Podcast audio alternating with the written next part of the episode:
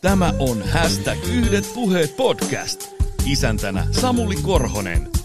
Yhteistyössä Jyväskylän yliopiston Executive MBA. Menesty johtajana.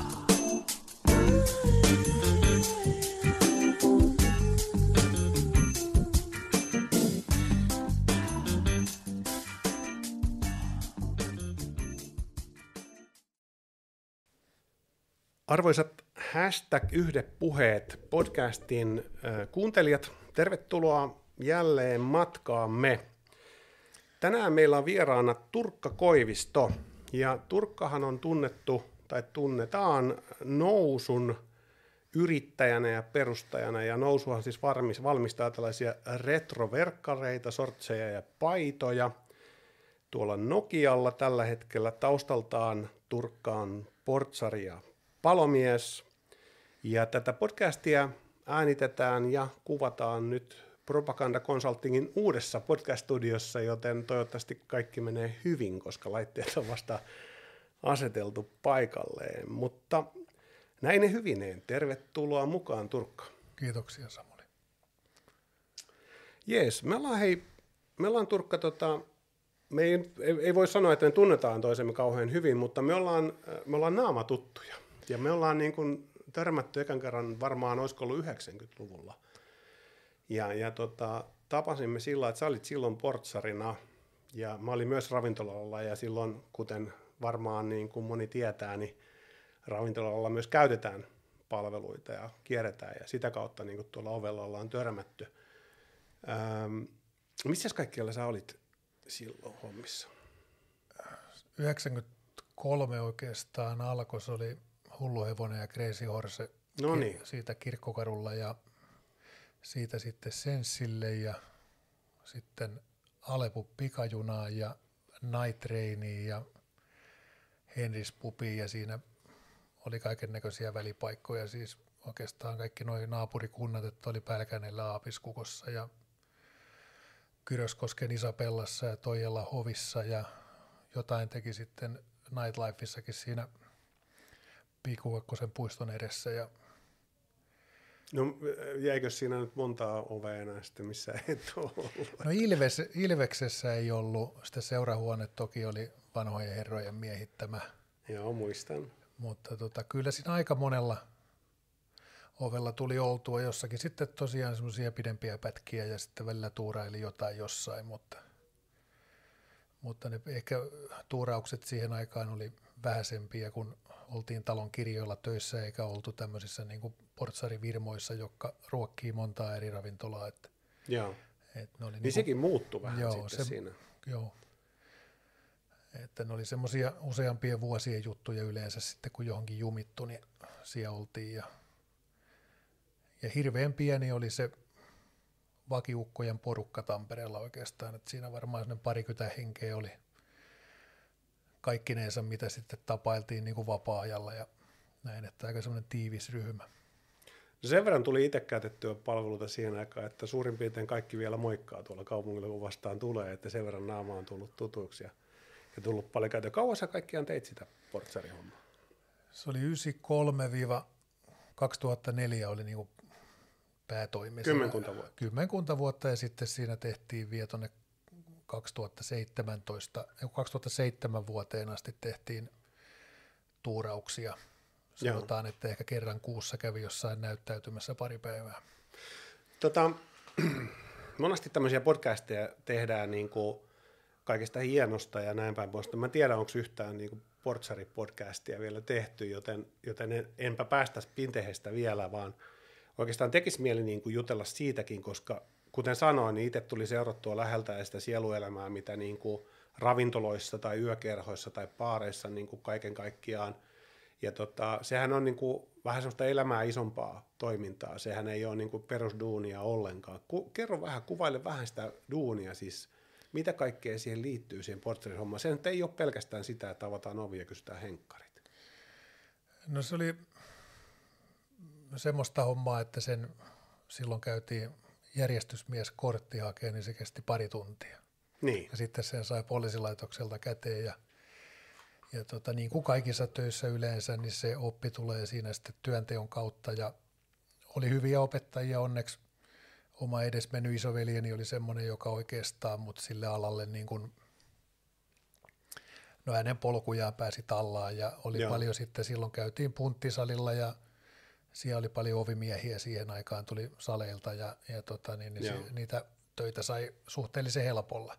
Mutta se, mikä siinä, että sillä alalla sitten pidempään toimi, niin tärkeintä oli puhelahjat. Niin. Että, että se, että kyllähän suomalainen mies hyökkäsi hönössä tuo tota niin, niin, talvisodassa tankinkin päälle, että, että tota, Niin. kasa, kasapanoksella, että ei sillä niin loppupeleissä sitten ole merkitystä, että sä et voi niinku itse edes varustaa semmoiseksi möröksi, että kukaan ei, että sä et joutuisi hankaluuksiin. Että kyllä sitä hankaluuksista helpommin pääsi juttelemalla. Joo.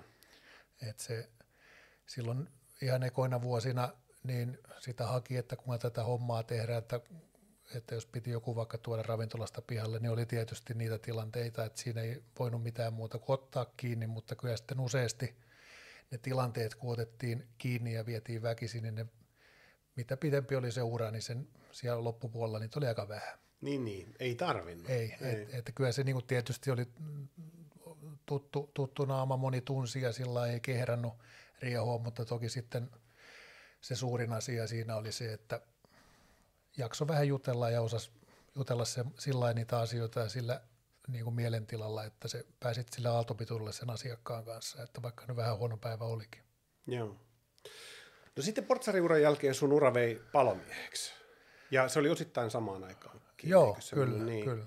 Mikä, mikä siinä hommassa viehetti? Miksi palomieheksi? No se oli vähän semmoinen vedonlyöntitilanne, että ka- Okei. ka- ka- kaveri, kaveri oli hakenut sinne pari kertaa ja ne testit käytiin täällä Tampereella UKK-instituutissa ja sitten siellä käytiin se lihaskuntopuoli ja tota, Joo. niin, niin sitten päätestaus tapahtui Kuopiossa ja se halusi kaverin Kuopioon, kun sinähän on pitkä matka ja mä sitten sanoin, että no katsotaan nyt noin UKK-hommat tuossa eka lävitteen ja Joo. jos ne natsaa, niin tota, mä lähden Kuopioon ja ne meni hyvin ja sitten mentiin Kuopioon ja sitten ekalla yrittämällä pääsin sisään ja kaveri pääsi kanssa ja sitten mä aloin vähän niin kuin katselemaan, että missähän mä oikein oon. Että, Joo. et siinä oli tuossa Horsenovella semmoinen Kososen Marko oli hommissa kaverina, joka oli siis palomies sairaankuljettajana siihen aikaan ja vähän siltä sitten kuuli jotain asioita ja Joo. ehkä se oli omalla typerällä tavalla myös semmoinen pi- piikki äitelihaa, joka halusi pojasta aina jotain tehtaanjohtajaa ja muuta. Ja, ja tota niin, niin, mulla oli siinä siis 92 vuonna tuo teknisessä korkeakoulussa ja opiskelupaikka, mutta sitten meni sinne ovelle ja, ja tota, se ravintolaelämä vei mennessään ja ne semmoiset Ja isot tienestit. Ja... niin, niin. ja sitten taas kun siellä koulussa kävi kääntymässä, niin ehkä se porukka niiden nahkasalkkuineen ja se siihen aikaan se oli oikein se niin superinsinöörien mekka, että Joo. ei, ei niin kuin sopinut. Ei, ei ajatteli, että ei näiden kanssa voi niin kuin elämäänsä viettää, että, että mennään takaisin sinne salille ja oville. Ja Joo.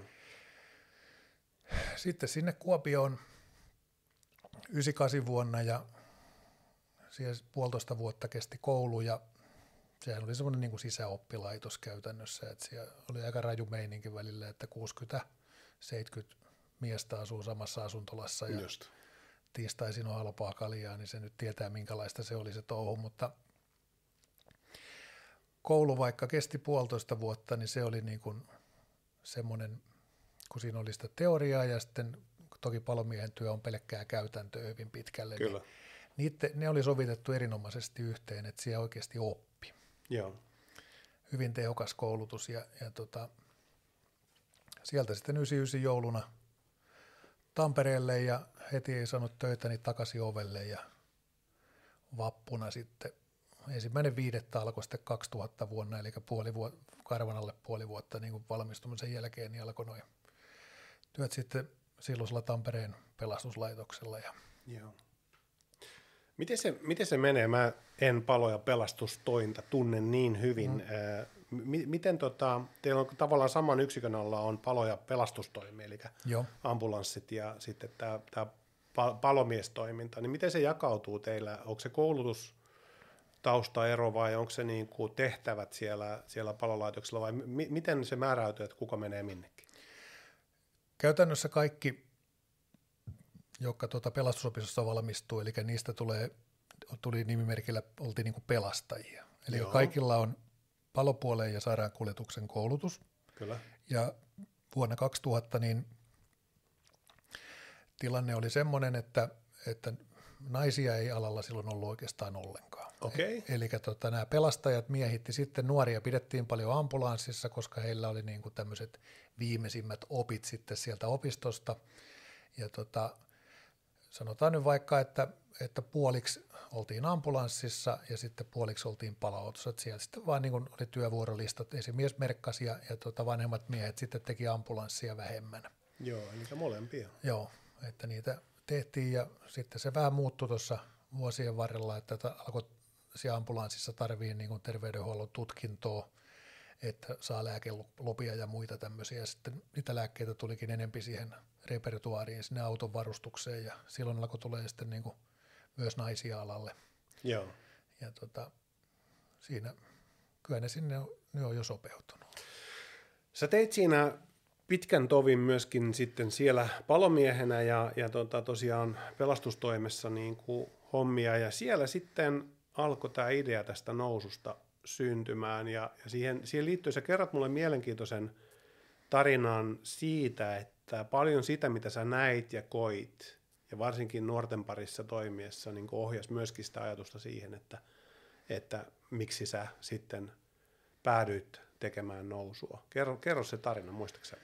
Joo, siis siinä oikeastaan mä menin sitten 2004 semmoisen lihasvamman takia jouduin sairauslomalle ja sitten aloitin opiskelut teknisessä yliopistossa, siellä, siellä sitten aloin käymään ja oli vuorotteluvapaalla ja välillä virkavapaalla ja sitten, sitten tein työn ohessa palokunnan ohessa ja jätin ne ovihommat siinä pääasiallisesti silloin pois. Joo. Ja tota, kun siellä ovella oli töissä silloin, niin siihen näki, tietysti siellä näki kaiken näköisiä ihmisiä, mutta, mutta tota monissa paikoissa, missä oli itse, niin siellä oli semmoisia, joilla oli niin asiat suht hyvin. Joo. Ehkä se oli se, niin se pääasiallinen porukka, että niillä oli varaa käydä viikonloppuna paarissa ja pitää hauskaa. Ja, ja tota, toki sitten jossain Alepupissa näki sen toisenkin puolen, mutta Mm.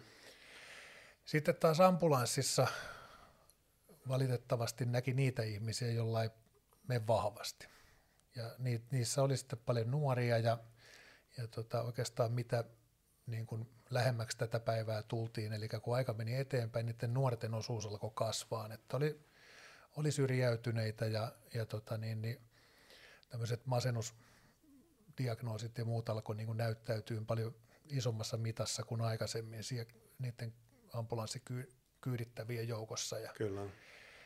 sitten tuli se, se ajatus, että, että tota, kun kävi siellä yliopistolla, niin sehän on hyvin tämmöinen ATK-pohjasta touhua, siihen amputellaan paljon tietokonetta ja sitä käytetään työssä hyvin paljon, niin, Kyllä. niin tuli jotenkin semmoinen fiilis, että niistä syrjäytyneistä ei pakosti saada nyt koodareita. Niin. Mutta voisiko niistä saada jotain semmoista niin kuin perustyöntekijää, että olisi semmoisia niin matalan kynnyksen työpaikkoja, mihinkä ei tarvitsisi kirjoittaa kymmenen sivun CVtä ja itsestään video ja kertoa, kuinka erinomainen on, vaan pystyisi niin kuin suhteellisen pienellä panostuksella pääseen työelämään kiinni ja pääsisi niin kuin mukaan tuohon junaan.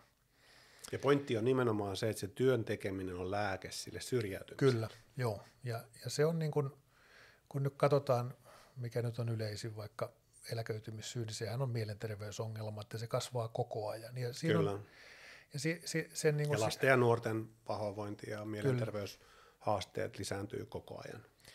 että siellä ambulanssissa näki just semmoisia niin nuoria, jotka ei esimerkiksi niin kuin osannut keittää perunoita.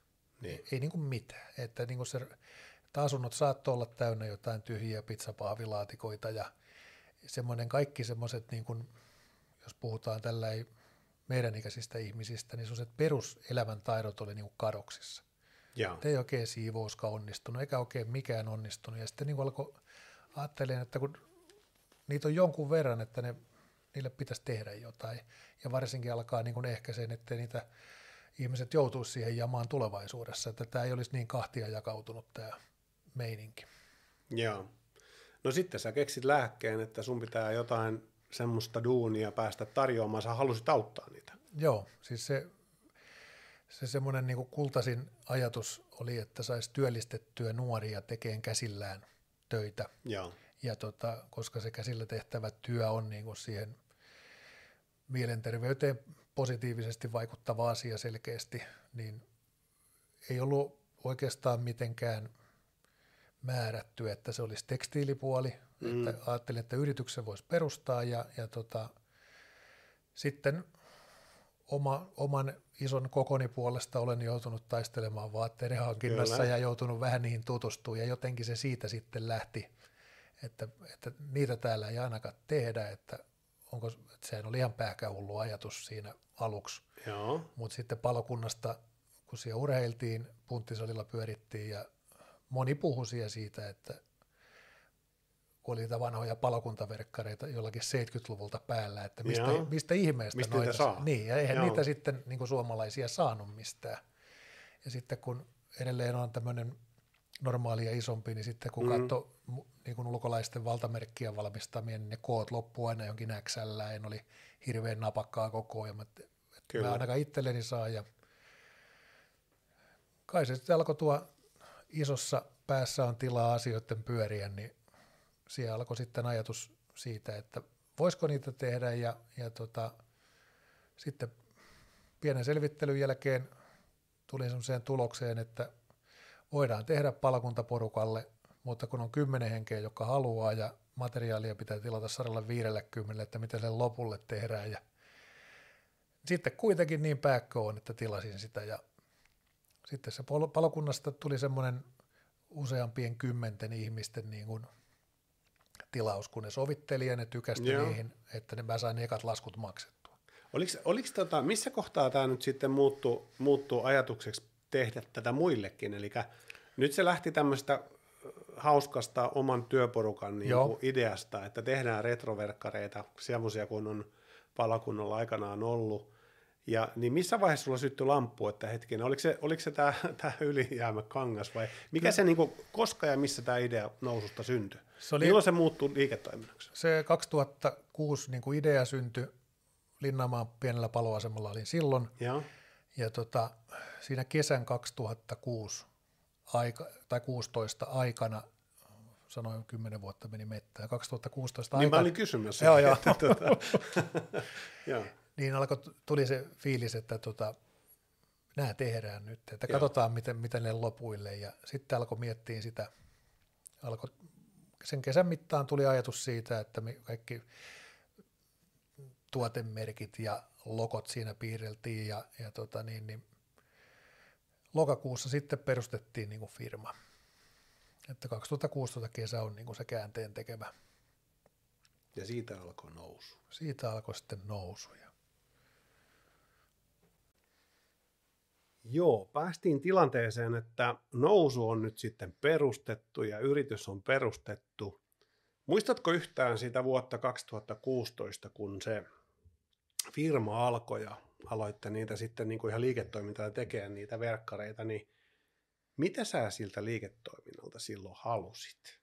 Miksi sä halusit sen muuttaa yritykseksi? Miksi sä halusit sitä viedä eteenpäin?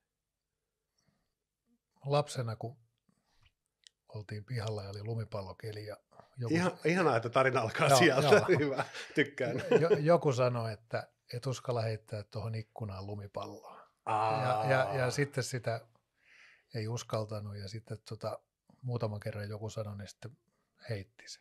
Hmm.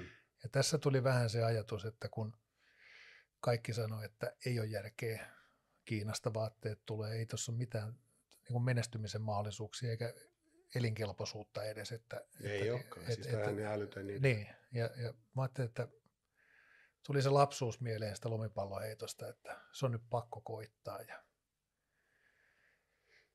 sitten se ensimmäinen asu syntyi sillä lailla, että oikeastaan niin kuin ne mitat, mikä tuli siihen, kun se mitotettiin, niin oli semmoinen palokuntapavin poika, joka on vartaloltaan niin kuin mustanaamio. Ja mä soitin sille, että tuli, tulisiko sä Kalevan APClle että tota, mä otan sun rinnan ympäryksen ja vähän käden mittaa ja olkavarren vahvuutta ja muuta. Mittailin sitten, soittelin kaavoitusfirmaan, että mitä kaikkia mittoja tästä pitäisi ottaa. Ja mä sitten Joo. mittailin niitä ja materiaali oli siinä vaiheessa vielä hakusessa, mutta mitat saatiin ja, ja tota, sitten yhden palomiehen äiti, joka umpelee, niin teki ensimmäisen asun ja se oli hyvä.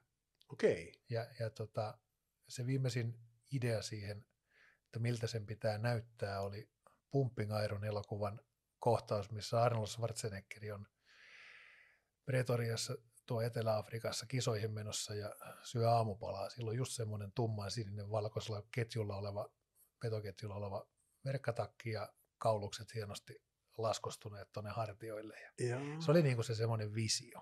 Okei, sä näit sen, niin kun, sä otit Joo. suoraan koppasit sen jostain, Joo. mistä sä olit nähnyt. Arnoldi oli siinä, tietysti hänen päällään se verkkari oli aika juhlavan näköinen, että Niin, oli, no. oli, oli kisakuntoinen ja näin, niin se Kyllä, näytti kyllä. aika hienolta. Joo. Mutta toi on niinku hieno, mun on pakko kertoa myös tarina tuosta tosta koulu, kouluvuosista, että et uskalla tyyppinen, koska Mm. mm. mulle tuli saman tien fläsäri siitä, kun mä seison siinä äh, Hervannossa Keinupuiston koulun pihassa ja sitten oli opettajat oli valvojana ja, ja tota, sit sato vettä, ei saanut hyppiä vesilätäköihin. Ja muistan, kun opettaja sanoi, että Samuli, jos kerrankin vielä hyppäät lätäkköön, niin tulee jälkiistunto. ja ja tota, just toi sama efekti, että mitä tapahtuu, jos joku sanoo, että jos vielä kerrankin Niin. teet jotain. Ja siinähän oli oikein rinki ympärillä sitten oppilaita katsomassa, kun mä hyppäsin siihen lätäkköön ja loiskahti kunnolla ja sitten tuli jälkiistunto. että, että tota, toihan, on niinku, toihan on aika monen, monen tota, asian ajurinakin toi, että et varmaan pysty, et uskalla, ei, ei sussa kanttia. Siitä ehkä semmoiselle, tietysti riippuu luonteesta, mutta Mm. toisille tulee ehkä semmoinen niin kuin pakonomainen näyttämisen halu ja, ja tota niin, niin ainakin, ainakin näyttää sen, että uskalsi koittaa, että vaikkei se kantaiskaan, niin että on sen verran niin kuin munaa, että. Joo. pystyy sen tekemään. Kyllä. Sä oot itse asiassa tota, toinen vieras jo tässä podcastissa, joka edustaa ikään kuin tekstiiliteollisuutta. Meillä oli toi Tamsilkin hallituksen puheenjohtaja Tuomo Saarni tuossa aikaisemmin ja myös hänen kanssaan juteltiin tästä niin kuin älyttömyydestä tehdä vaatteita Suomessa. Ja, ja tota, tietenkin te toimitte vähän eri, eri ehkä kategoriasta ja genressä, mutta Tamsilkkihän myöskin valmistaa kotimaassa kotimaisesta raaka-aineesta niin kuin vaatteita ja, ja hänenkin kanssaan todettiin, että se älytön yhtälö, se, että se sama vaate maksaa asiasta tilattuna euro 50 senttiä Mm. Kappaleen, se tuodaan tänne, joka on sitten aikanaan aiheuttanut se, että tällä teollisuuden alalla ei ole tekijöitä. Ja tähän on nyt se yksi pointti, mitä sä oikeastaan lähit. Mutta eikö tämä ole ihan mm, niin kuin siitä huolimatta, vaikka on tylytyshullu ja, ja muuta, niin eikö tämä ole ihan älytön yhtälö? E- Eihän tässä on, niin kuin, tässähän täytyy olla jotain muutakin kuin pelkästään se valmistus ja se kustannus, koska joka tapauksessa asia päihittää Suomen. On joo siis, että, että niin just tuommoisesta, kun mä sen nyt sanoisin, että mehän ei olla, mehän ei olla Suomessa maailman, todennäköisesti maailman parhaita vaatteen tekijöitä. Niin, Että, että niin kuin, vaikka se nyt kuulostaa aika julmalta sanoa, mutta ollaan me kuitenkin niin kauan täällä oltu hiljaa, että se porukka, joka on niitä tehnyt, niin niillä on varmasti rutiinit ja kaikki. Mutta niin, sitä oli just kysymässä, mutta Joo. onko se, onko se ollut sen syytä, että niitä ei ole tehty? Eli ei ole laitteistoa, ei ole osaamista, ei ole kokemusta ja me ollaan oikeasti jääty jälkeen siitä. Me jäätiin siinä jälkeen, mutta meillä on yksi semmoinen asia, mikä itse tuo nyt tietysti työelämässä ollut pitkään, on, Kyllä. on se moraali. Joo. Että, että meidän työntekijät, monet suomalaiset, tai suurin osa suomalaisista on sellaisia, että ne, niillä on vielä sitä määrätyllä ikäpolvilla sitä ammattiylpeyttä, että ne ei laske käsistään sitä tuotetta tai valmistavansa asiaa, jos ei se ole tehty hyvin. Ne Joo. kehtaa antaa sitä, ollaan vähän semmoisia vieraskoreita. Kutta perkaa ei Joo, ei. läpi. Ja täh, tässä mennään vielä oikeastaan siihen menneeseen elämään tuohon Alepupin ovelle, kun siinä kävi vanhoja herroja päiväkaljalla terassilla, niin monet niistä kertoi, kun ne on ollut rakentamassa jotain keskustan taloa. Joo. Kuinka ylpeitä ne oli siitä, että Aivan. Niiden kädenjälki on vieläkin näkyvillä, että kun ne vuonna 60 tai 50 tekisi jo jotain, niin se, se, sitä tarvittaisiin takaisin, että nykyään on työpaikan vaihtoon niin monesti nopeata ja semmoista, että ei pakosti kerätä niin omaksuun ammattitaitoa ihan siinä mitassa kuin aikaisemmin. Kyllä. Niin sit, se, se on niin kuin suomalaisten suuri etu, että, että ollaan huolellisia ja, ja tota niin, niin sitten vielä se, että se työilmapiiri ainakin tuo nousulla pidetään semmoisena, että nauru on enemmän kuin itkua. No niin, se on hyvä. Onko tuossa muuten tuossa äskeisessä, mitä sanoit tässä ammattiylpeydessä, niin onko tässä joku motiivi sulle itselleskin? Eli koetko se just sillä tavalla, että nyt kun sä saat nousun verkkareita tai paitoja tai sortseja tuolla ihmisten päälle, niin sulle tulee itselle semmoinen ammattiylpeys, että I made this. Mä sain tämän aikaiseksi. Kyllähän siinä, siinä varsinkin alussa oli ihmeteltävää, että kun ne kuitenkin, tietysti ensimmäiset vuodet yritystoiminnassa on aina ne tota niin, niin tiukat, että Kyllä, pääst, niin, päästäänkö sen kahden, kolmen vuoden jälkeen, onko firmaa enää olemassakaan, niin Älä nyt, kun mä just aloitin mun. no joo, mä tiedän tämän. Näin se menee. Mutta tota, sitten kun niitä alkoi näkyä muilla kuin palokuntalaisilla, koska niin palokuntalaiset, niin kuin niin. mä tiesin, että... Niin, niin ei saa kaveri. Niin, niin. niin.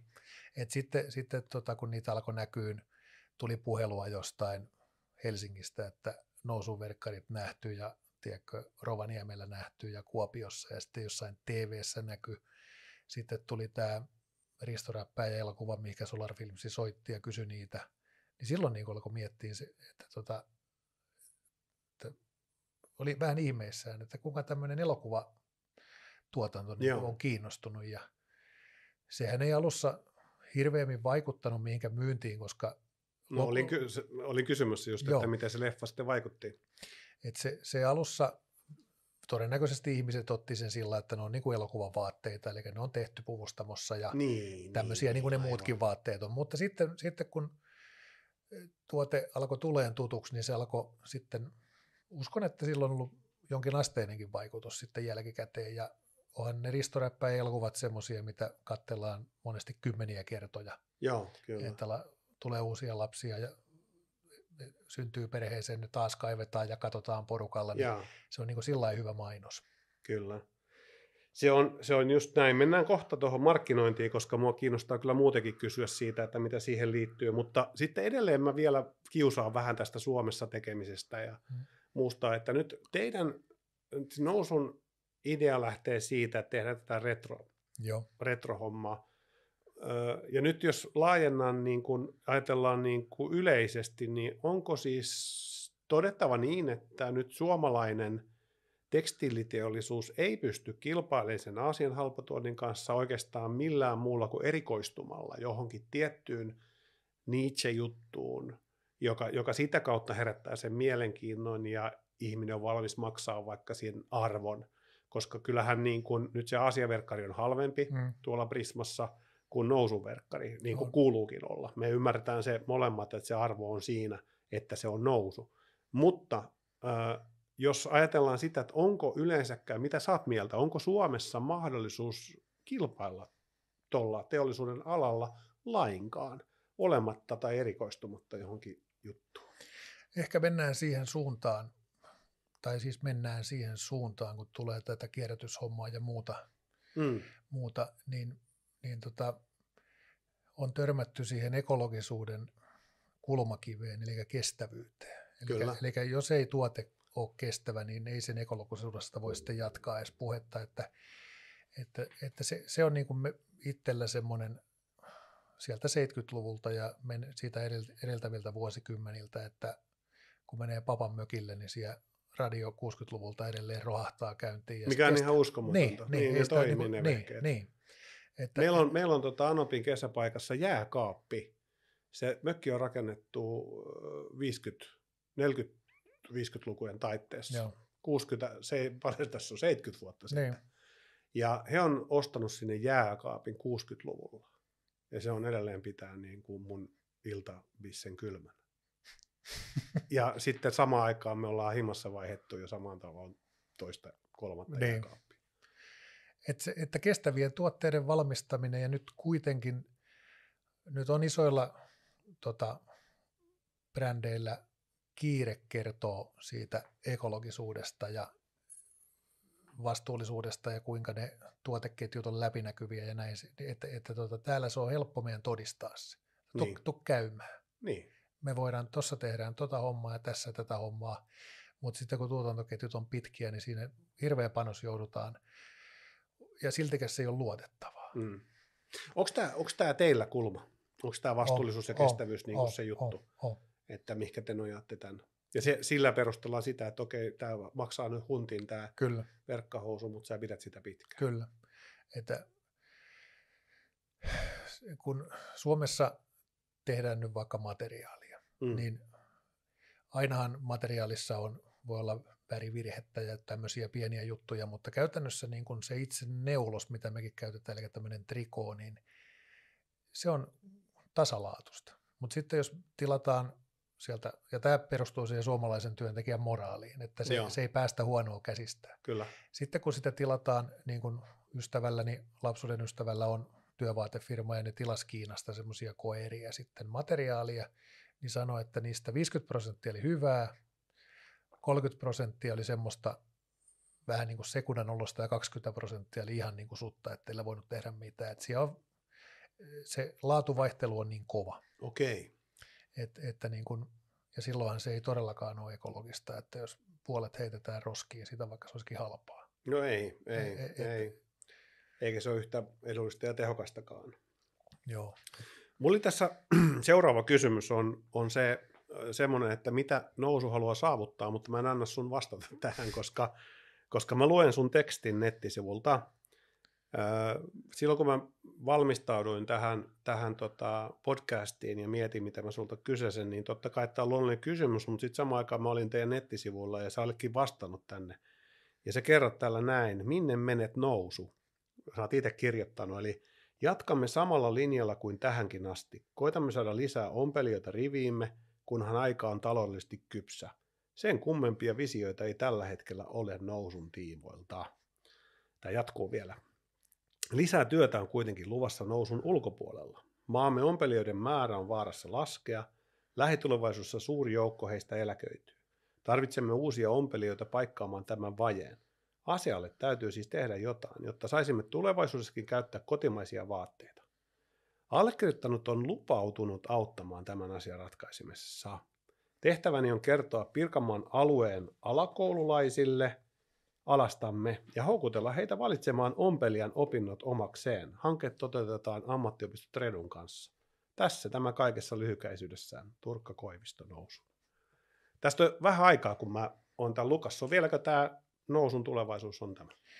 Joo, tämän vuoden osalta mennään tällä reseptillä ja, ja tota niin, niin alakoululle en ole vielä päässyt esiintymään, mä oon siihen halukkuuteni esittänyt ja meillä on Tredulla itse asiassa eilen oli viimeksi tämmöinen työelämäfoorumi, missä on osanottajia sitten valmistavasta teollisuudesta, sitten, sitten tota, siellä on Sokosta ja Stockmannia ja on siis kaikkia työvaateja, lääkinnällisiä vaatevalmistajia ja muita. Joo. Ja tota, ideana on se, että sieltä tulisi sitten näihin alan yrityksiin harjoittelijoita. Eli Sokokselle myymään, Stockmanille myymään tai näin ja sitten tota, näihin ompeli, ompelimoita sisällä pitäviin yrityksiin, esimerkiksi Nousu tai Tamsilkki tai Lymedi, tai Joo. niin, niin tuli sitä ompeluharjoittelua. Ja nyt tota, siellä on vähän kasvanut ne niin kuin aloit, aloittavien Opiskelijamäärät opiskelijamäärät. Okei. Joo. Mahtavaa. Mutta itsellä niin kuin se, että mihinkä mä siellä sanoinkin, että mä tykkään esiintyä ja menisin mielellään sinne alakouluun. Katsotaan, koska se aika on kypsä. Että No jos nyt kuun, kuulet tämän podcastin tai katsot tätä YouTubesta, niin Turkka tulee mielellään puhumaan kyllä, alasta, toimialasta ja sen mahdollisuuksista. Tässähän on varmaan vähän sellainen munakana-ongelma, että nyt pitäisi houkutella alalle ompelijoita töihin, mutta sitten samaan aikaan välttämättä niitä ompelimoita ei ole, missä Mm. työpaikkoja on, koska ei ole ompelijoita, koska ei ta- valmisteta Joo. vaatteita ja muuta. Eli voiko tämä voiko tämä ongelma vyyhti purkautua sillain päin, että koulutetaan alalle osaajia ja sitten sitä kautta syntyy, onko tämä se idea? On. Että niin kuin itsellä se suuri toive, toive oli, kun tämän oman, siinä meni sen neljä vuotta ennen kuin oma ompelimo perustettiin. ja tota, se nyt on toiminut sen puolitoista vähän reilu tuossa ja mennyt ihan hyvin. Kaikilla, kaikilla on säilynyt työpaikat ja itsellä mm. parisuhteet ja muut. Että Sekin on hyvä. on, mutta niin kuin justiin se ajatus, että kun niitä ei ihan niin kuin päivittäin perusteta, Niin. niin se, että, että pähkähullu tekee sen, että joku muukin uskaltaisi. Ja kyllä nyt täytyy sanoa, että ompelijoiden tarve näillä näkymin kasvaa tulevaisuudessa Suomessa. Hyvä.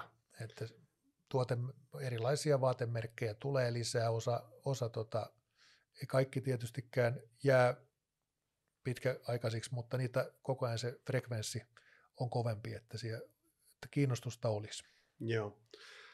Minkälaisen lokeron sun omassa ajatusmaailmassa sitten kuuluu nämä tämmöiset vähän niin kuin perinteiset liiketoiminta-ajattelut, liiketoiminnan kasvut, skaalaamiset, toimintaympäristön vaihtamiset, uudet markkina-alueet.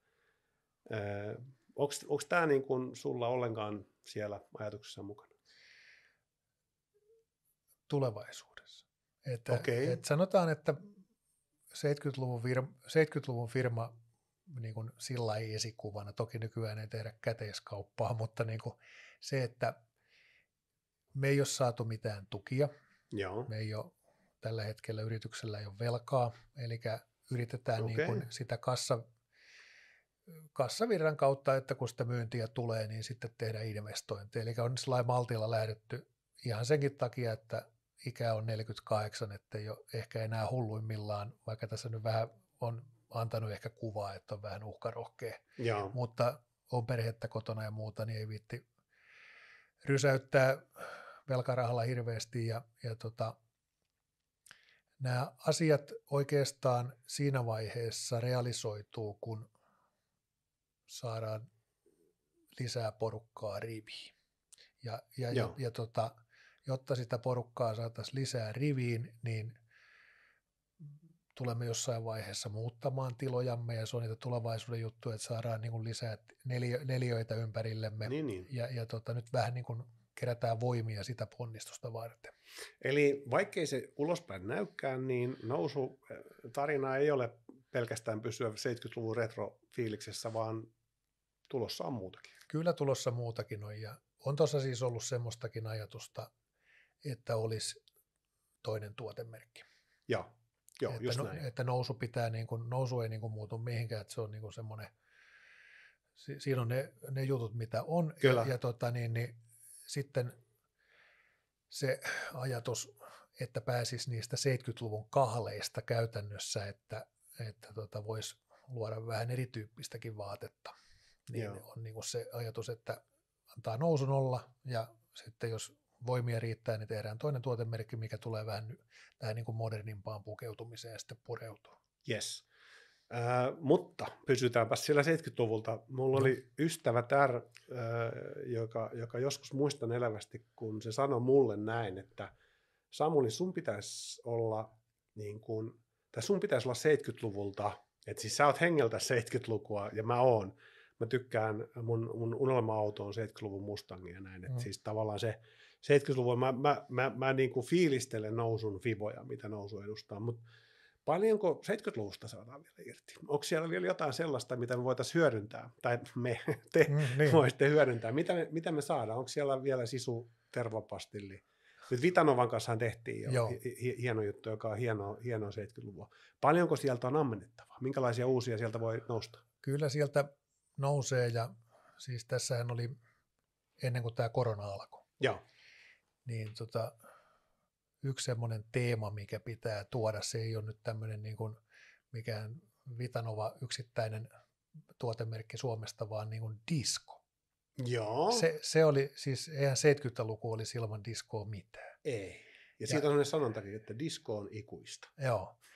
Ja siis silloin soitin, ei soittanut mitään, kun lähetin sähköpostia, olisin ollut kyllä valmis soittaankin, mutta Joo. tota, siis Appa Museo, nythän Apalta tuli levy, Joo, mutta siis kyllä. 2019, ei 2000, niin 2019, olisiko se ollut siellä loppuvuodesta, mä pistin, että olisiko niinku saumaa, että jos tehtäisiin vähän diskovetimiä ja tultaisiin kuvailemaan. All right. Mutta sitten, sitten, se, sitten, sitten oli tota, yhden, en nyt sano nimeä, mutta Tampereella yksi sellainen tiskijukka, joka on soittanut Joo. 60-luvulta ja tuonut, siis ollut silloin niin kuin ytimessä, kun disko tuli Suomeen. Kyllä niitä on kaksi, kaksi nimeä Joo, tulee mielestä joo. mieleen, mutta Joo, ja, ja tota, oli niin kuin hänen kanssaan sovittu vähän niin kuin haastatteluasiaa, oltiin, oltiin soiteltu, että tehtäisiin tämmöinen, Joo. tämän tyyppinen videoitu haastattelu, että, että mitä se oli silloin, kun disko tuli. Ja, joo, ja tota, sitten oli tämmöinen teatterissa Valkeakosken tota niin, niin kesäteatterissa, siellä on tuttuja, oli soittajia, niin niillä oli tämmöinen, oliko se nyt sitten Aira Samuliinista, Ai- Aira Samuliini oli siinä, oli niin ainakin, joo, joo. joo, niin oli, että jos vaatetettaisiin sitä porukkaa siinä, että saataisiin vähän niin kuin näkyvyyttä siinä Joo. samalla, niin se disko jäi, sitten tuli korona ja meni joo. tuli sitten muita juttuja siinä, mutta se, se, se niin kuin pitää tuoda ja nyt on tämmöinen projekti alkamassa, että tuodaan suomalainen vakosametti kauppaan. Ai saakutti, oi oi oi. Tätä, joo, no mä tiedän yhden asiakkaankin jo kyllä. Itseni lisäksi mun poikakin, joka on parikymppinen jantteri, mutta tykkää 70-luvusta, että Joo. eiköhän me vakosametit hankita. tota. Mä näen tuossa potentiaalia, joo, sitä kohti. Vitanova mä mainitsinkin tuossa, miten se yhteistyö alkoi? No se lähti oikeastaan siitä, että tuolla Laitilassa on semmoinen kauppa kuin Maamme kauppa, joka myy pelkästään Suomessa valmistettuja tuotteita. Okei, Ja hän on sitten, tai he ovat sitten myyneet siellä noita nousun verkkatakkeja ja jotain yksittäisiä, semmoinen kapea mallisto ollut tarjolla. joo, Ja tota, sitten kävi ilmi, että Laitilan tehtaanjohtaja on ostanut nousun tuotteita ja tykkää niistä pirusti. Ja joo, sitten Laitilalla kävi semmoinen juttu, että ne oli kytänyt Vitanova tuotemerkkiä kymmenen vuotta. okei, Ja se oli Laihian mallaksella. joo, Ja tota, ne ei ollut sen takia Laitilan juomat niin kuin tehnyt energiajuomaa, koska ne odotti, että sitten kun se Vitanova tulee, niin sitten he sen uudestaan lanseeraa ja vähän muuttaa sitä koostumusta. Ja joo, sitten se aika oli kypsä ja mä en nyt muista, si- olisiko se soittanut se toimitusjohtaja sieltä ja vai tuliko se se maamme kaupan tyypin kautta. Siinä alettiin, mä en nyt muista kuinka päin se No meni, niin. mutta nopeasti löytyi sävel. joo. Ja tota, sitten tehtiin teepaitoja ja verkkatakkeja ja pitäisi tässä nyt niin kuin ihan vielä tämän kuun aikana olla yhteydessä, että laajennetaanko sitä jonkin suuntaan. Mutta toihan on niin kuin match made in heaven. Siis On, toihan on, on. niin kuin ehdottomasti, että jos tuodaan 70-luvun joku retrotuote ja, ja sitä lähdetään markkinoimaan, niin totta kai se täytyy tehdä sitten Kyllä. Firman kanssa, joka vaatettaa 70-luvun styliin. Että sehän on niin kuin ilman muuta, muuta tärkeää. No niin, joskus kun äänitetään podcastia, niin ne, ne hyvät jutut tulee tuossa tauolla, kun, kun rupatellaan ja, ja tosi, tosi mielenkiintoinen niin kuin keskustelu käytiin niin kuin tyylistä ja, ja niin kuin tavallaan sanoinkin, että disko, disko ei mene pois muodista, ää, mutta tyylikään ei mene ja, ja tota, tyyli on joku sellainen, mikä kuitenkin suokin kiinnostaa. Mä oon nähnyt sulla hienot tyylikkäät silmälat sitten näin, niin tota, Joo. siinä on kuitenkin, että sä haluat vähän jotain sitä erilaista. Oi oikeastaan siitä tyylistä, mikä oikein oli semmoinen mieliinpainuva muisto, se on, sitä on vuosi aikaa, oltiin perheen kanssa pyhällä ja sitten tota, katoin sinne rinteeseen, sieltä tulee, siellä on varmaan 40 ihmistä tulossa rinnettä alas, mutta yhdellä sattuu olemaan semmoinen vitivalkoinen kaksosainen laskettelupuku, missä on sitten semmoiset ruskea, oranssi, keltaiset raidat tässä, siinä takissa sellainen tikkitakki ja ne Joo. housut, ja se oli jotain uustuotantoa, se oli niin pränikän näköinen, mutta en ollut ainoa, joka katsoi sitä jätkää, joka tuli se Niin. niin. asu päällä, että siellä oli sitten sitä mustaa ja tumman sinistä ja harmaata, mutta se oli niin kuin, mä näin siellä yhden ihmisen siellä rinteessä ja mä uskon, että meitä oli muitakin, että, että semmoista niin kuin, kun meillä Mutta eikös tästä ole nyt kysymys? On, Eikös tämä on, ole niinku on, se on, juttu, on. että, että ei olla sitä samaa harmaata massaa kuin yleensä se helppo valinta tehdään, että, Kyllä. että ajetaan tämmöisellä autolla tai puetaan nämä vaatteet, mitä kaikki muukin puhuvat. Tämä oli muuten Tuomo Saarinkin viesti, että pukeutukaa omalla tyylillä, hakekaa se oma staili, oli se minkälainen vaan. mm, Ja siitä on kysymys, että, että ei lähetä siihen, että miksi pitää olla se sama, mitä kaikilla muilla on. että se, se on niin kuin menee vielä alueittain Suomessa se semmoinen rohkeus siihen Tuomon niin kuin sanomaan, että sanotaan, että jos myydään nettikaupasta tuotteita, Joo. niin pääkaupunkiseutu on semmoinen alue, missä uskalletaan niin kuin vähän revittää. Että, Okei. että, että siellä voidaan vetää oranssi takki päälle, taikka ruskeat housut, verkkarit jalkaan, taikka vihreät, taikka näin.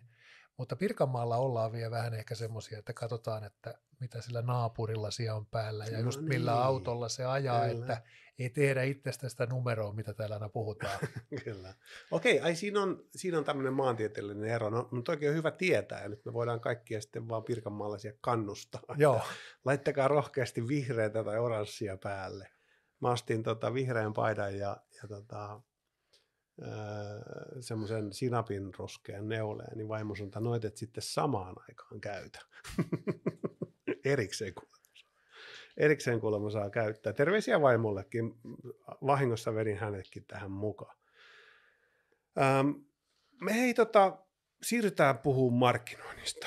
Ja, ja tota, totta kai äsken vähän sivuttiinkin sitä, että siihen Ristoräppäjä-elokuvaan Mm. mm. saitte verkkaria ja, ja se herätti tietyllä tavalla mielenkiintoa. Mikä on nousun markkinoinnin ydin? aitous. Okei, Että sitä tuodaan esille. Joo, että, että tota, ei olla mitään oikeastaan enempää yritetä näyttää, mitä ollaan. Ja tässä on ollut semmoinen, kun ei ole lähetty niin kuin sillä velkarahalla veivaan, Mm. mm. niin o- ollaan oltu niin kuin pääkköjä sen asian suhteen. Eli se, mitä kerrotaan, niin ollaan just sitä, ja semmoinen periaatteellisuus on niin kuin se kantava voima, niin sen on taiteilijapiirit Suomessa, osa taiteilijoista on niin kuin allekirjoittanut. Okei. Esimerkiksi yksi semmoinen merkittävimmistä tota niin, yllätyksistä, mitä on tullut, niin oli sähköposti joskus pari vuotta sitten. Okei, Heikki Salolta miljoonasateen laulaja Joo. pisti sähköpostia, että Heikki tässä terve, kato illalla huuma, jee, olen verkkari, verkkatakkisi päällä siinä lähetyksessä. okei. Mä en ollut ikinä nähnyt Heikkiä, ehkä jossain baarissa voin ehkä joskus olla nähnyt, mutta Joo, en tunne ollenkaan. joo. Hän oli käynyt ostaa jälleen myöltä takin ja halusi mennä se päällä sitten huumaan ja ilmoitti mulle siitä ja sen jälkeen tutustuinkin Heikkiin, mutta tämmöisiä niin kuin sitten Aku Syrjä Eppu normaali rumpali tota niin, niin esiintyi. Kanssa oli televisiossa vehkeet päällä ja, ja nousun, nousun vehkeet päällä Mm. ja, ja tota, muutamia muita. Timo Lavikainen on inno, innokas Kyllä. nousumies ja näin, niin ne on jeesannut vähän pyyteettömästi sitä asiaa, Joo. että ja samoin Virenin Lasse, jonka tapasin neljä vuotta sitten, niin oikeastaan se, että miksi Lasse halusi mut nähdä. Mä toki kysyin, että mä haluaisin nähdä sut, niin Lasse näytti vihreätä valoa semmoisella repiliikillä, että jos joku niin hullu on, että Suomessa alkaa tekemään verkkareita, niin mä haluan nähdä sen miehen. Joo, ja siis sehän on, taas, taas tuli tämmöinen 70-luvun ikoni Joo, siihen mukaan. Ja varmaan toi, vähän niin kuin sanotan sun, sun suuhun sanoja, mutta just toi niin kuin aitous, mihinkä viittasit, on syy siihen, että sitten jotkut lähtee tukeen pyyteettömästi asiaa Mm. ja teemaa, koska siihen on helppo lähteä mukaan. mm. Ja, ja tota, se aitous on varmaan siinä sitten se avainasia. On. Te teette paljon markkinointia ja, tai oikeastaan paljon myyntiä myöskin verkkokaupan kautta, ja siellähän tie, tietynlaisia niin kuin markkinointitoimenpiteitä tarviikin tehdä. Kuinka hyvin saat niistä, niistä perillä ja, ja hoidatko niitä itse ja millä tavalla tätä, tätä sähköistä markkinointia hoidetaan? No itse hoidan toistaiseksi. Joo. On vähän, käy, on noita erilaisia toimenkuvia niin paljon nyt limittäin ja, ja tota, se nyt on semmoinen alue se sähköinen markkinointi, puhutaan nyt näistä tämmöisistä perusasioista, eli Instagrameista ja Facebookista, niin siinä saa olla koko ajan hereillä. Joo, Et, että tota, nyt varsinkin kesällä tapahtui tämä tämmöinen uudistus, ja kun Apple ja Facebook riitautui, niin se aiheutti ongelmia, ja sitten alkoi niinku huomaan siinä, että kun ne on kuitenkin ne päämarkkinakanavat, mm-hmm. niin, niin tota, että ei omat voimat enää pakosti niin kuin riitä siihen, että, että tota, kun tarvitsisi luoda uutta ja olla siellä ja täällä, vaikka tässäkin ja Niin, jo, joka niin, koulu, koululla. kaiken ja maailman niin, podcasteissa. niin, ja, ja, ja, ja tota, se työmäärä kuitenkin lisääntyy, että mutta sitten siihen markkinointiin nämä on ne kaksi pääasiallista juttua siellä verkossa on tämä Facebook ja Insta ja se, mikä pitäisi mun mielestä mennä, olisi niin kuin videot ja YouTube. Siellä on kuitenkin Joo. sitä, Kyllä. sitä niin kuin meidän ikäistä porukkaa, joka on, kun meillä nyt kuitenkin tuo keskiverto asiakas on se kolme- 35-45-vuotias. Okei, Niin mä jotenkin uskoisin, että se YouTube voisi olla hyvä kokeilu, kokeilu ja, ja tota, pikkusen huumorilla höystettynä niin kuin ne Joo. videot, että ei ole niin, ei olla hampaat rivessä suorittamassa urheilusuoritusta, vaan semmoista vitsikästä pikkusen. Se on, se on siis tulossa vielä ja, ja si- sille puolelle niin kuin kanavoitte tekemistä. Kuinka paljon tätä markkinointia, niin kuin, kuinka iso rooli tai merkitys sillä siihen kokonaisuuteen ja siihen liiketoimintaan teillä on? Kuinka tärkeässä osassa se on? Kyllä se tärkeässä osassa Niin. on, että kyllä ihmiset, kyllä niitä mainoksia tai sitä niin kuin rummutusta pitää olla, että se pysyy mielissä, että, että on ollut sitten semmoisiakin jaksoja, että ollut vähän niin kuin ylikuumentuneessa tilassa ompelimo, että ei saada aikaiseksi sen enempää kuin mitä myydään, niin sitten on niin kuin lyöty jarrua päälle, että nyt on turha, Niin. turha huutaa, kun ei pystytä vastaan siihen huutoon, Kyllä. mutta, mutta kyllä mä sen niin kuin näen hyvin tärkeänä. En nyt tiedä, onko se mitenkään kunniakasta maksaa Facebookille, sanotaan nyt kuitenkin jotain kymmeniä tuhansia vuodessa siitä, tai itselle tulee se ajatus, että niille, joilla jo on enemmän kuin ne tarvii, niin mun pitäisi vielä täältä Niin, antaa. niin, että se, se, aina, se, niin kuin, mm. kuinka iso valta heillä niin kuin on siinä, Niin. että, Kyllä.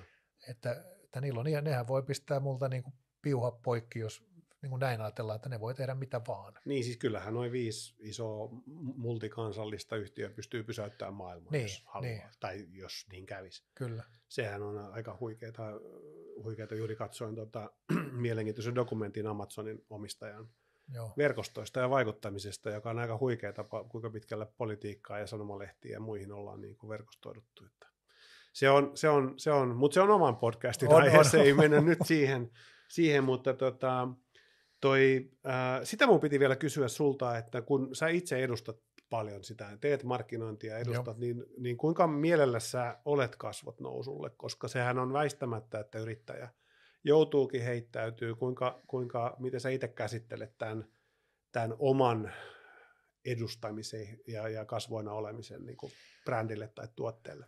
Mä oon yrittänyt olla vähän niin kuin vaatimattomasti piilossa itse. Että toki Joo. ni, nimi varmasti on tuttu ja näin, ja sitten jotain lehtijuttuja on tullut, Kyllä. eli missä on sitten ollut kuvia ja näin, mutta jotenkin se, mä haluan, että se menee niin kuin se nousu edellä. Joo. E- Että tota, siinä varmaan olisi, moni voisi neuvoa, että henkilöbrändäystä ja semmoista, mutta Mm. sitten taas sitten on jotenkin semmoinen suomalainen ujo, ujo no ei ehkä ujo, mutta tota, semmoinen, että en ehkä halua olla esillä niin paljon. Joo. Että, että tota, mielelläni kerro ja kirjoittele ja näin, mutta niin kuin se, Mutta sä ymmärrät sen merkityksen, Kyllä, että se on kyllä. niin kuin tarpeellista, että on. tavallaan, että se edesauttaa asioita ja vie niitä eteen. on ja siis kyllä tuossa sitten nyt tietenkään kahteen vuoteen ei ole tapahtunut mitään täm, juurikaan tällä niin kuin liverintamalla, että Niin, ei ole messuja, ei ole tapahtumia ja näin, mutta kyllä se vähän niin kuin ontoksi jää, jos ei sitten itse lähde sinne joo. johonkin, että jos, jos, jos niin kuin nousu pyydetään johonkin, tai itse mennään johonkin, niin kyllä mä koen velvollisuudekseni olla paikalla. Niin aivan, että siinä voi joku pettyä, jos Niin, siellä onkin joku niin. muu kuin sinä.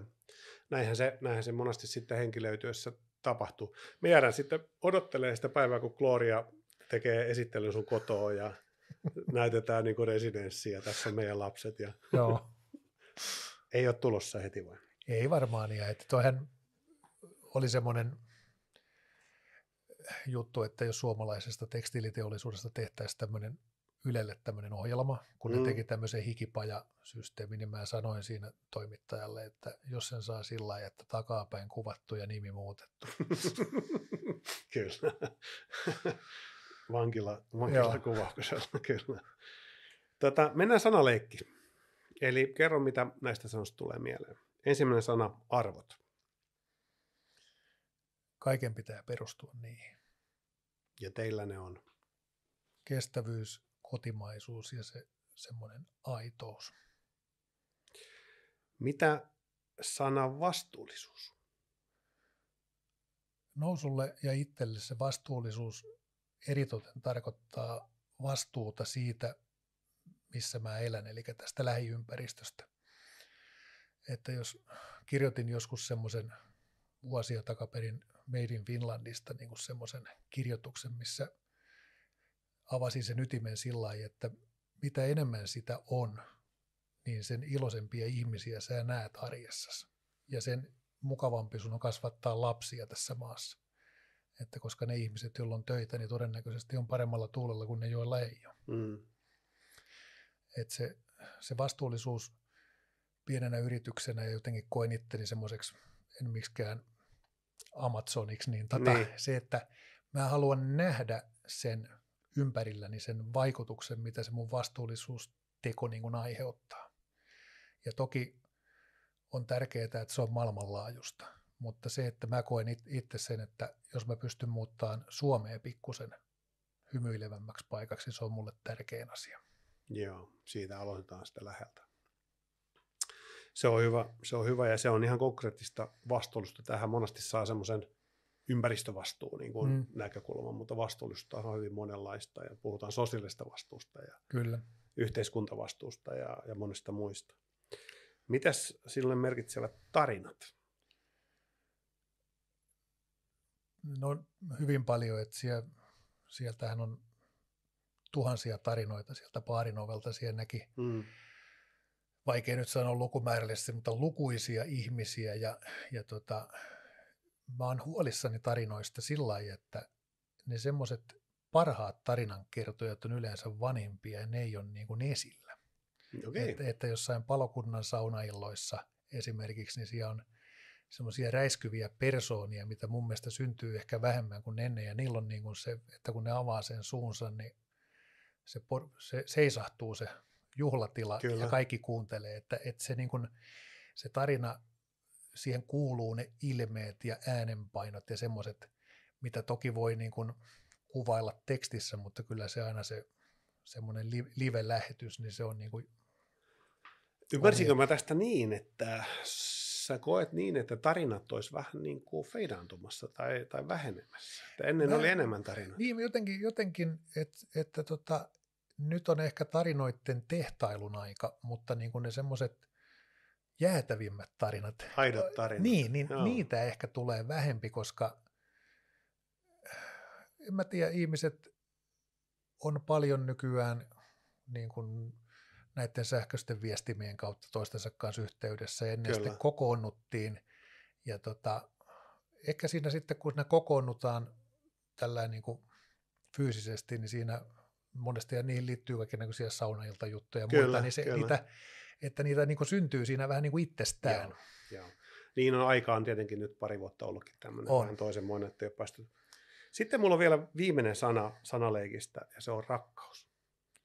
No se se suurin taitaa olla, että siellä on kolme lasta kotona ja vaimo ja kyllä kun tuosta työelämän pyörityksestä pääsee, niin sen voiman sieltä saa, että toki sitä itteensäkin pitää sen verran rakastaa, ettei polta itteensä ihan loppuun.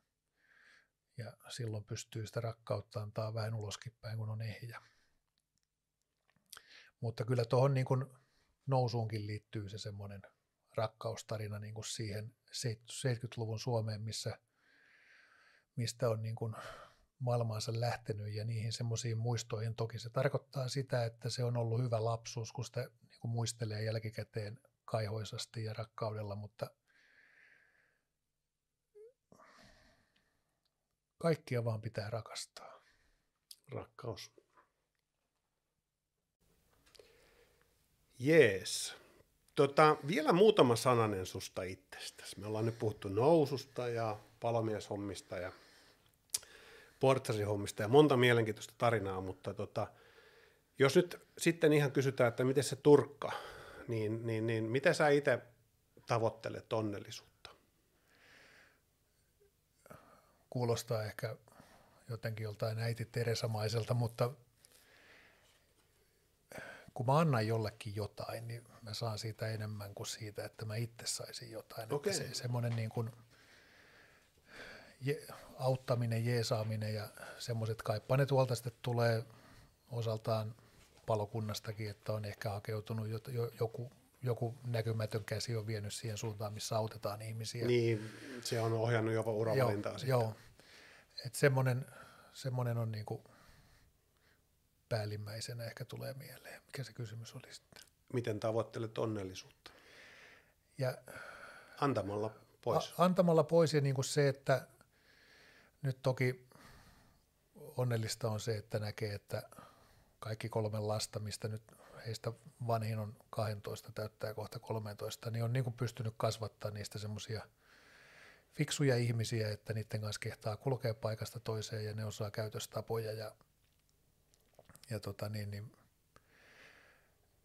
ja mitä vanhemmaksi tulee, niin sen pienemmäksi ne arjen ilot niin kuin muuttuu. Mm. Et, et, semmoinen määrätynlainen rauhallisuus ja semmoinen tänä päivänä sitä onnellisuutta luo, että toki se tietysti johtuu elämän ruuhkavuosista, että ihmisellähän on ominaista se, että sitä mitä sillä ei ole, niin sitä se haluaa. Että nyt ei ole hiljaisuutta, niin nyt hiljaisuus tuo ehkä eniten onnea. Joo, nyt muuten teit tosi viltävän analyysin ihmisyydestä, koska on joskus päätön ihan samaan, että me aina halutaan jotain muuta, mitä me ei olla. Halutaan olla vähän, kun ollaan vähän ikää tulee, halutaan olla vähän nuorempia ja koitetaan mm. sitten vähän laihduttaa ja käydä salilla ja kun ollaan vähän nuorempia, ei päästä vielä baariin, niin haluttaisiin olla vähän vanhempia ja sitten haluttaisiin vähän enemmän rahaa, kun sitä ei ole edes rahaa, niin sitten ihan hyvin pärjäisi vähemmällä. Että aina tavallaan, mutta se on kai se, mitä, mikä niin kuin ihmisiä ajaa tekemään asioita, niin. miksi tämä elämä tavallaan liikkuu, tämä on liikkeessä koko ajan, koska meillä on jotain, mitä tavoitella. Mutta sitten jossain vaiheessa niin kuin käy niin, että sitten vaan palaa puhki, kun tavoittelee kaikkea. Joo, se pitäisi ymmärtää niin kuin tässä iässä nyt, kun on, sanotaan siinä vähän yli nelikymppisenä, tein niin kuin semmoisen välitilinpäätöksen, että alkoi miettiä, että mikä riittää. Niin. Että tota, pitääkö olla sitä ja pitääkö olla tätä vai riittääkö joku. Ja toki ihmisellä on mielihaluja ja intohimoja ja semmoisia, mutta niin kuin se semmoinen perustaso pitäisi olla, ettei polta itteensä loppuun. Ja nyt sen mm. kanssa taistellaan sitten, että tässä ei niin kuin, että antanut vähän liikaa tulle yritykselle, että mistä tuossa jo ennen podcastia vähän pari sanaa vaihdettiin, Kyllä. että, että niin kuin antaa vaikka kaksi tuntia joka päivä itselle. Mm. Joo, ja sitten se on kuitenkin se kaksi tuntia siitä 24 mm. tunnista, niin sehän on prosentuaalisesti aika vähän. Oh, Että kyllähän se varmaan kuitenkin on missä käsissä. kyllä. Mites jos tota, saisit pitää puheen ja saisit puhua mistä vaan ja kenelle vaan, niin kenelle haluaisit puhua ja mistä? Ehkä just tästä riittävy, asioiden riittä, riittävyydestä tai riittämättömyydestä niin kuin yleisesti ottaen laajallekin joukolle siitä, että, että tota, jos hetkeksi pysähdyttäisiin kattoon vähän, että niin kuin jokainen pysähtyisi elämässään, niin kuin pitäisi semmoisen tuumaustauon, että ei mene niin kuin, niin kuin perhonen tulee tiedätkö, joidenkin asioiden perässä, että mm. nyt tuntuu tänä alvan rahan aikana, että ihmiset niin kuin sekoo. Ja, Niin. ja tota, sitten hommataan kaikkea, kaik, kaiken näköistä ja sitten vähän niin kuin tulee semmoinen lausahdus mieleen kuin osamaksuin rakennettu vankila, Joo. ettei siihen joutuisi. Että pystyisi niin kuin järjellä, käyttämään sitä järkeä, kun meillä kaikilla sitä on, ja sitä pitää sitä tunnetta ja fiilistä olla, mutta kuitenkin, että olisi vähän niin kuin rajoittaa sitä. Että olisi niin kuin joku tuomari kentällä, joka välillä viheltää pilliin, että nyt riittää.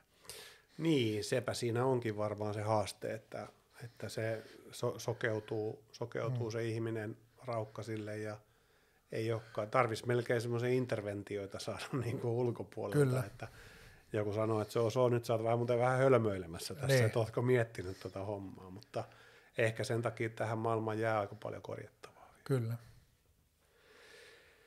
Onko sulla itsellään jotain esikuvia, ketä sä katsot ylöspäin? No semmoinen radikaali ukko Pentti Linkolla siinä periaatteellisuudessaan ja, Okei, okay, wow. ja, ja tota, se on oikeastaan ainoa, ainoa henki, tai siis meillä on tämmöinen hyvän tekeväisyyskohde, on Linkolan perustama luonnonperintösäätiö, mikä kuukausittain lahjoitetaan rahaa, mutta se on mennyt nyt vähän liikaa kaupalliseen sen suuntaan sen jälkeen, kun Linkola lähti siitä. Niin kyllä. Ja, ja tota, nuorena oli se Arnoldi, Mm, robo, niin, robotti, kyllä, robottimainen joo. suorittaja. Ja tota, musiikista ehkä Dorsi oli aikanaan se runous siinä Morrisonissa ja semmoisessa Okei, okay, kiinnosti. Joo, kiinnosti. Ja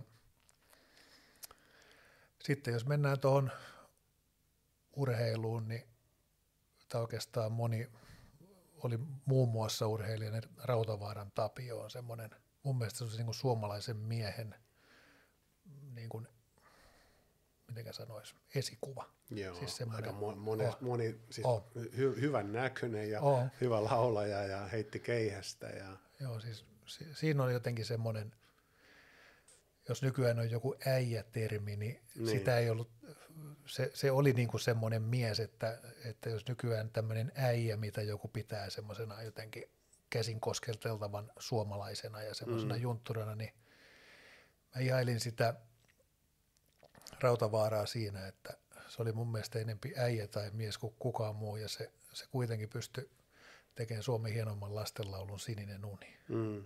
Että se pystyi tekemään mitä vaan, ja se oli aina kuitenkin maskuliininen semmoinen Joo. hieno esikuva. Kyllä, oikein hieno, hieno nosto toi. Tota, onko sulla itsellä jotain ajatusta, mitä kohti sä meet? Onko sulla jotain, mitä sä haluat vielä saavuttaa elämässä? Semmoinen käyntikortti joskus tulevaisuudessa, missä lukee Turkka Koivisto takanlämmittäjä. Että kun tämä suuri, suuri taistelu on tämän vaateteollisuuden kanssa tehty, niin jos pystyisi rauhoittua ja kattelee jossain mökillä sitä tulta ja pistää pökköä pesään ja kirjoittelee jotain asioita. Savustaa sinne samalla niin. vähän iltapalaa. Että, Mutta semmoinen niin kuin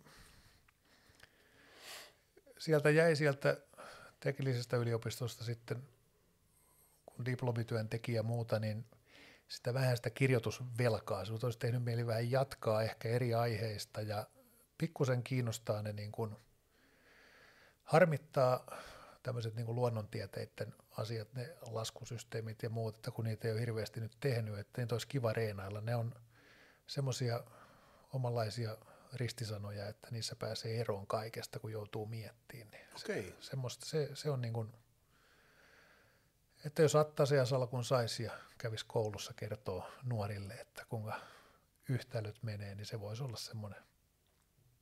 Okei, tämmöinen puoli, joka ei ehkä vähän tässä niin kuin aikaisemmin haastatteluomassa ei niin kuin ollut nähtävissäkään. Että. Et, et siinä ehkä yhdistyy se, että ei arista olla ihmisten edessä ja sitten – siinä olisi vapaa kaikesta tulosvastuullisuudesta. Se olisi, mm. se olisi pakollinen ja sulla olisi ne määrätyt työt, se olisi systemaattinen homma. Mik, mitään uutta ei tule käytännössä, kaikki pysyy samana, se, niin kuin se laskeutuminen sitten eläkeikään. Okei, okay. semmoinen tavoite. Kiitos kun äh, jaoit tämän. Äh, mä oon jokaista vierasta pyytänyt tuomaan mukanaan jonkun biisin, jota me ei tietenkään tässä kuunnella, koska tämä, tämä tota, tekijäoikeuspuoli ei sitä mahdollista, mutta me jätetään terveiset kuulijoille tai YouTube-katselijoille, jonka voitte sitten sieltä omista laitteistanne laittaa soimaan. Meitä kiinnostaa enemmän se biisi, mikä se on ja miksi se on sinulle tärkeä. Minkä biisin toit mukanasi? Matti Johannes Koivu ja kiitokset kaikille. Okei, tää, nyt täytyy tunnustaa, että tämä ei ole mulle tuttu biisi. Joo, se oli 2016 silloin nousun synty. Silloin kun sitä synnytettiin kesällä, niin oltiin kavereiden kanssa mökillä ja siinä sitten olutta juotiin laiturilla, oli kuuma päivä ja yksi kavereista sitten, joka on hyvin läheinen tänä päivänä, niin sanoi, että, että tässä on semmoinen 70-luvun soundi ja tämä kertoo vielä siitä, kun vaateteollisuus tapettiin Suomesta. Onko sä kuullut tämän kappaleen? Ja sitten se oli ihan niin kuin alkusoinnusta lähtien, niin kuin se vei semmoiseen siihen 70-luvun aikaan. Ja nettikaupan etusivulla lukikin aikanaan siitä kappaleesta. Ja mun on nyt se kuusi vuotta pitänyt kirjoittaa Matti Johannes Koivulle, mutta en ole vielä, en ole vielä sitten saanut sitä aikaiseksi, Okei. eikä harmittaa. Saako kysyä, löytyykö tämä näistä Joo, suoratoistopalveluista tai kyllä. jostain? Spotifysta löytyy. No niin, selvä, selvä. Hei, Turkka, tuhannet kiitokset haastattelussa. Tämä oli tosi mielenkiintoista, että pääsit käymään. Kiitos. Nähdään. Nähdään. Kuullaan. Nähdään nousuun.